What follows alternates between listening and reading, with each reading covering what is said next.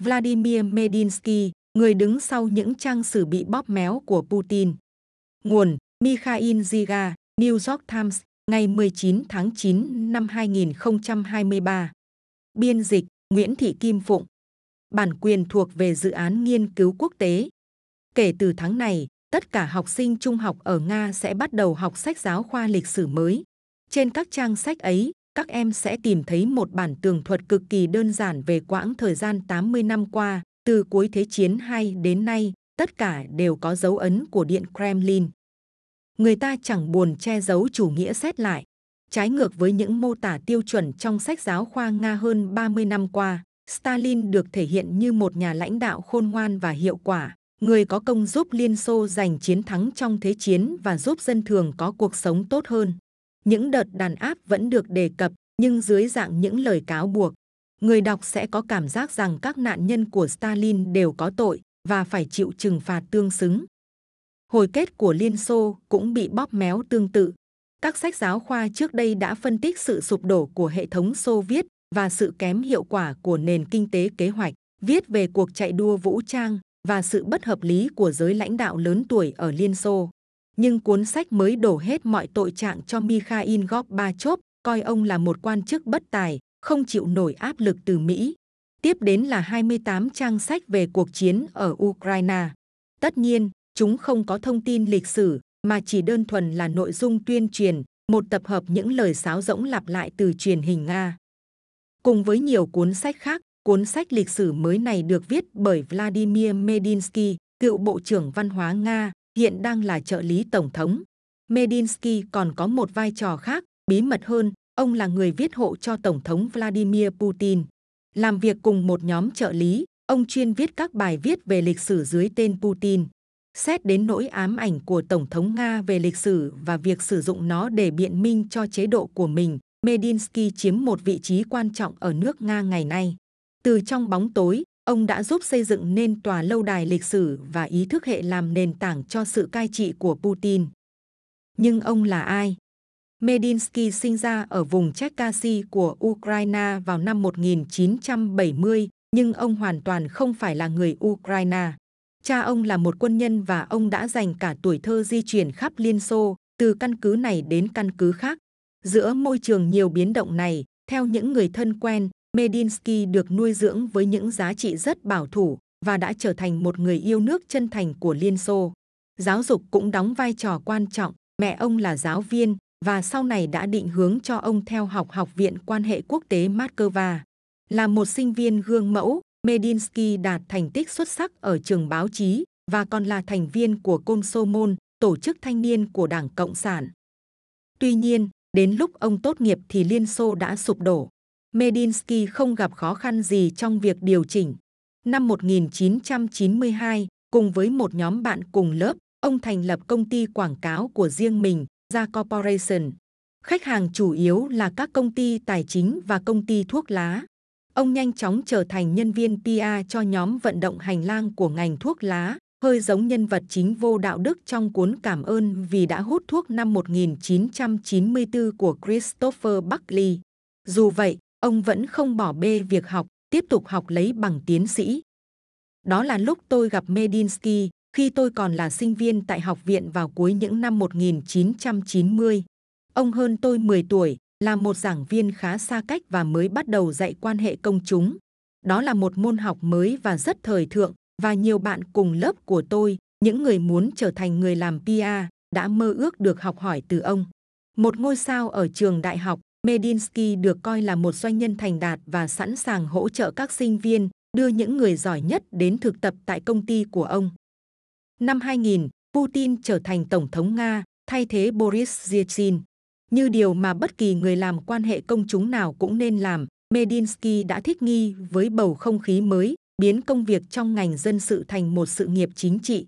Đến năm 2004, ông đã trở thành thành viên quốc hội của Đảng nước Nga thống nhất của Putin.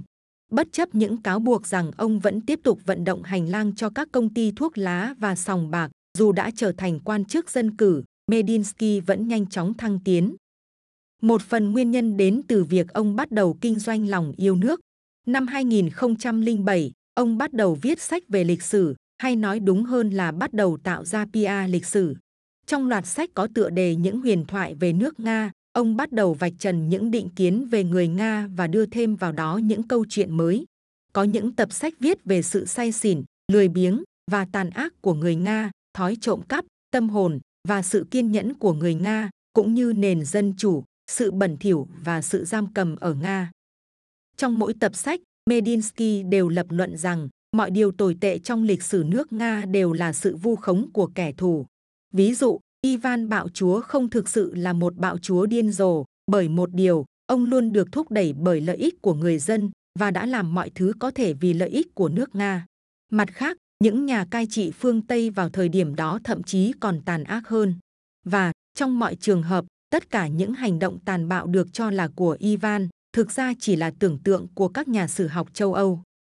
Ngay từ đầu, tác phẩm của Medinsky đã bị các sử gia Nga chân chính chỉ trích, nhưng ông chưa bao giờ giấu giếm rằng công việc mình làm không dựa trên sự thật. Sự thật không quan trọng với ông, mục tiêu sau cùng là tạo ra một câu chuyện thuyết phục. Bản thân sự thật không có nhiều ý nghĩa, Medinsky viết trong một cuốn sách của mình. Mọi thứ bắt đầu không phải bằng sự thật, mà bằng những diễn giải.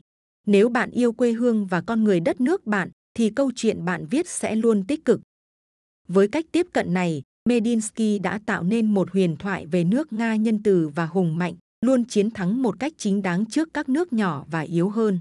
Khả năng này rõ ràng đã lọt vào mắt xanh của Tổng thống và vào năm 2012, Putin đã bổ nhiệm Medinsky làm Bộ trưởng Văn hóa. Theo một nguồn tin thân cận với Điện Kremlin, ông được Tổng thống giao một nhiệm vụ rõ ràng, tiến hành quân sự hóa xã hội Nga. Đó chính xác là những gì ông đã làm.